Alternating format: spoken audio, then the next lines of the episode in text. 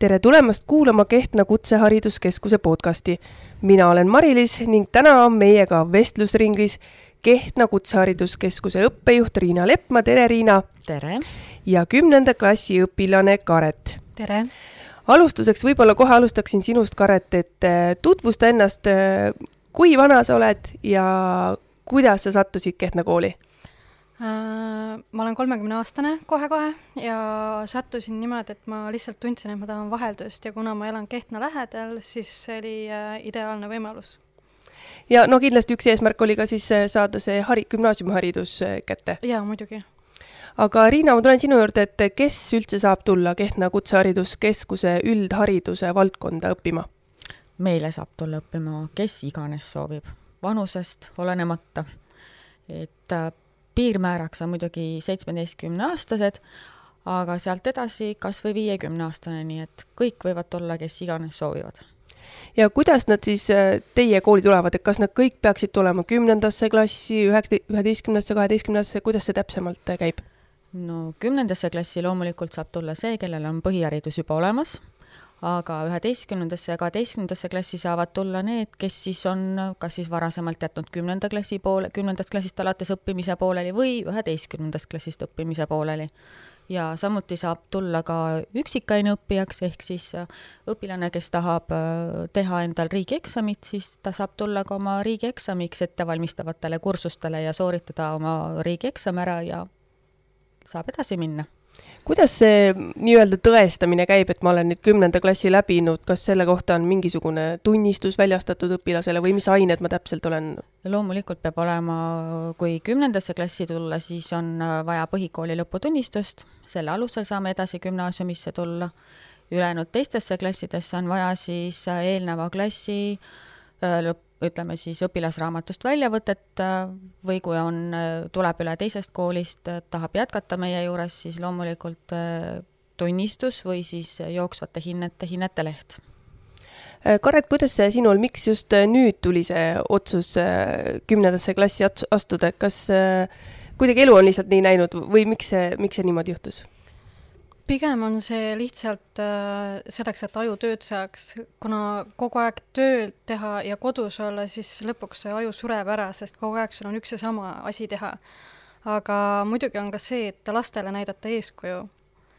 ja noh, muidugi sa saad ju noh, ikkagi gümnaasiumihariduse sa saad edasi minna õppima ja kuna minul tegelikult on kutseharidus ka, siis ma ei saa minna viiendat tasemet õppima, kui mul ei ole seda keskharidust. mis erialal sul kutseharidus on? hobumajandus. aa, väga põnev. aga kuidas ku-, kuidas sa oled oma elu nüüd edasi näinud, et sa oled küll alles kümnendas klassis, aga et kas sa juba oled mõelnud, mida peale, peale siis gümnaasiumi sellist paberi kättesaamist veel edasi teha? Otseselt niimoodi kindlat plaani ma endale paika ei ole pannud, aga noh, kindlasti ma lähen edasi õppima, sest ma, ma ei tea, kunagi, kui ma noorem olin, siis mulle üldse ei meeldinud õppida ja, ja nüüd, aga nüüd on nagu see, et äh, nüüd tahad just õppida. väga lahe ja äh, kuidas see õppetöö korraldus siis, äh, Riina, on korraldatud neil, nendel, kes käivad töö ja pere kõrvalt õppimas? Kohal peab siis käima kahel päeval nädalas, teisipäeviti ja neljapäeviti ja hommikul pool üheksa hakkavad tunnid pihta ja lõpetame siis kolmveerand neli.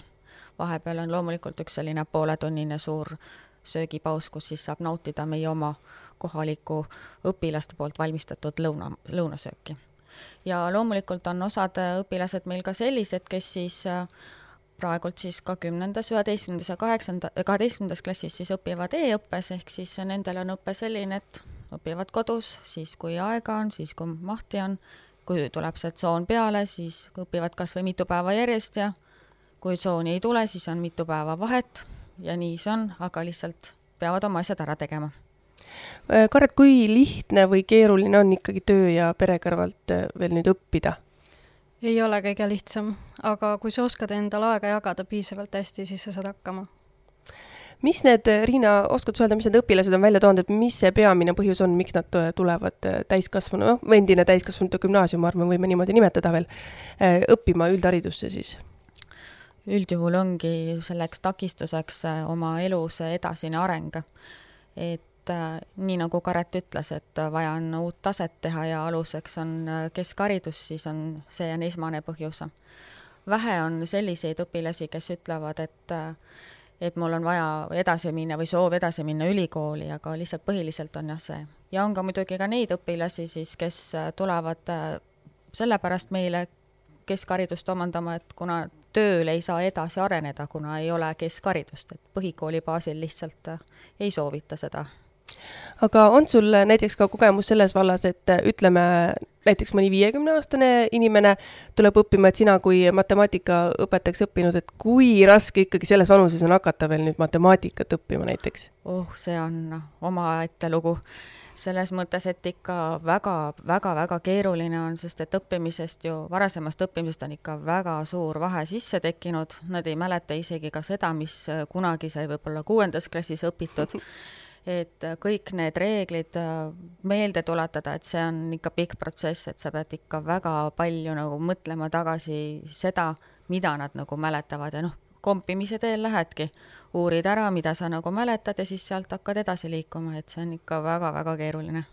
aga kas mul on õigus, kui ma arvan niimoodi, et täiskasvanutel on niisugune siht väga kindel ja ega nad lihtsalt alla ei anna? Jah, enamasti on see küll nii, et kes ikka on võtnud endale eesmärgiks, et ta tahab selle keskhariduse kätte saada, siis ta seda ka teeb. vähe on selliseid, kes tulevad lihtsalt sinna selleks, et nagu öeldakse, kuidas koolis kombeks öelda on, need pingisoojendajad mm. -hmm, mm -hmm. ja mis saab nendest õpilastest äh, pärast seda, kui nad on lõpetanud? no kui nad on ära lõpetanud, siis, siis on nendel, nagu öeldakse, teed valla.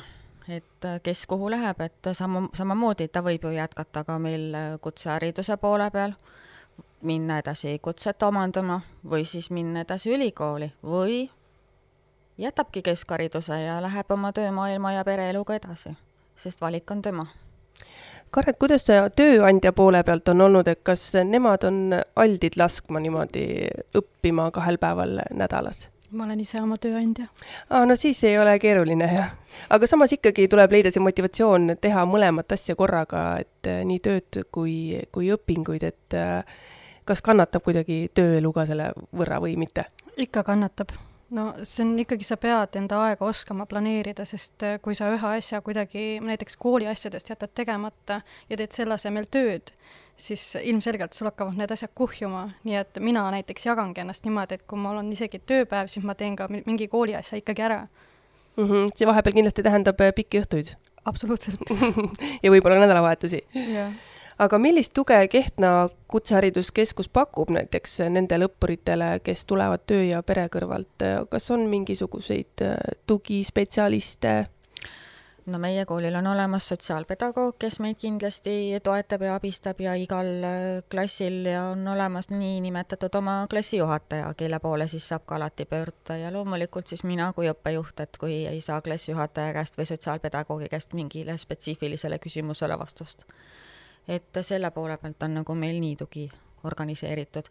ja loomulikult, kui on sellised tublid õpetajad ja viitsivad natukese rohkem vaeva näha, siis nad on ka igale oma ainele, omale kursusele juurde teinud ka e-õppekeskkonna, et kus siis ta saab ka lisamaterjale ja abi juurde vaadata, kas või meeldetuletuseks mõne teema juures, et kui ta ei mäleta, kuidas see käis või kui tunnis oli, aga kohal ei olnud, siis ta saab sealt õppida või siis, kui oli kohal, aga enam ei mäleta, siis palun väga, vaata üle, kordame, tuletame meelde varsti on vist eksamite periood algamas, kui ma ei eksi? jah, on esimene eksam on meil juba kahekümne neljandal aprillil, et kus siis meie tublid kaheteistkümnenda klassi õpilased lähevad ennast siis teadmiste poolest juba proovile panema eesti keele riigieksamiga.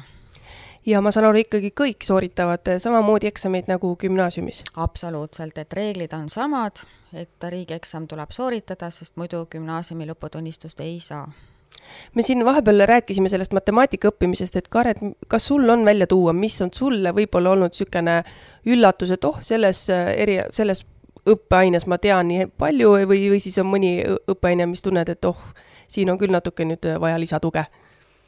ma arvan, et kõige lihtsam on minu jaoks praegult matemaatika, sellepärast et kõik need ajalood ja kõik niisugused asjad ei ole mind kunagi huvitanud ja need on küll niisugused asjad, kus ma olen nagu täielik äh, tumba-jumba ja muidugi füüsika on raske mm. -hmm et noh, muidu on kõik okei okay., no kõigega saab hakkama, aga füüsika näiteks oli esialgu kõige raskem. aga matemaatikast nagu noh, ikka tuleb meelde need igasugused valemid ja asjad lõpuks. aga ma tean, et Kehtnas on füüsikaõpetaja on üks väga põnev meesterahvas, et äh, on mul õigus no. õpilase vaatest jaa, ei, ta on, ta on omamoodi selles mõttes, et äh, nagu iga õpetajagagi tuleb leida see noh, side nii-öelda, et aru saada, mida ta sult tahab.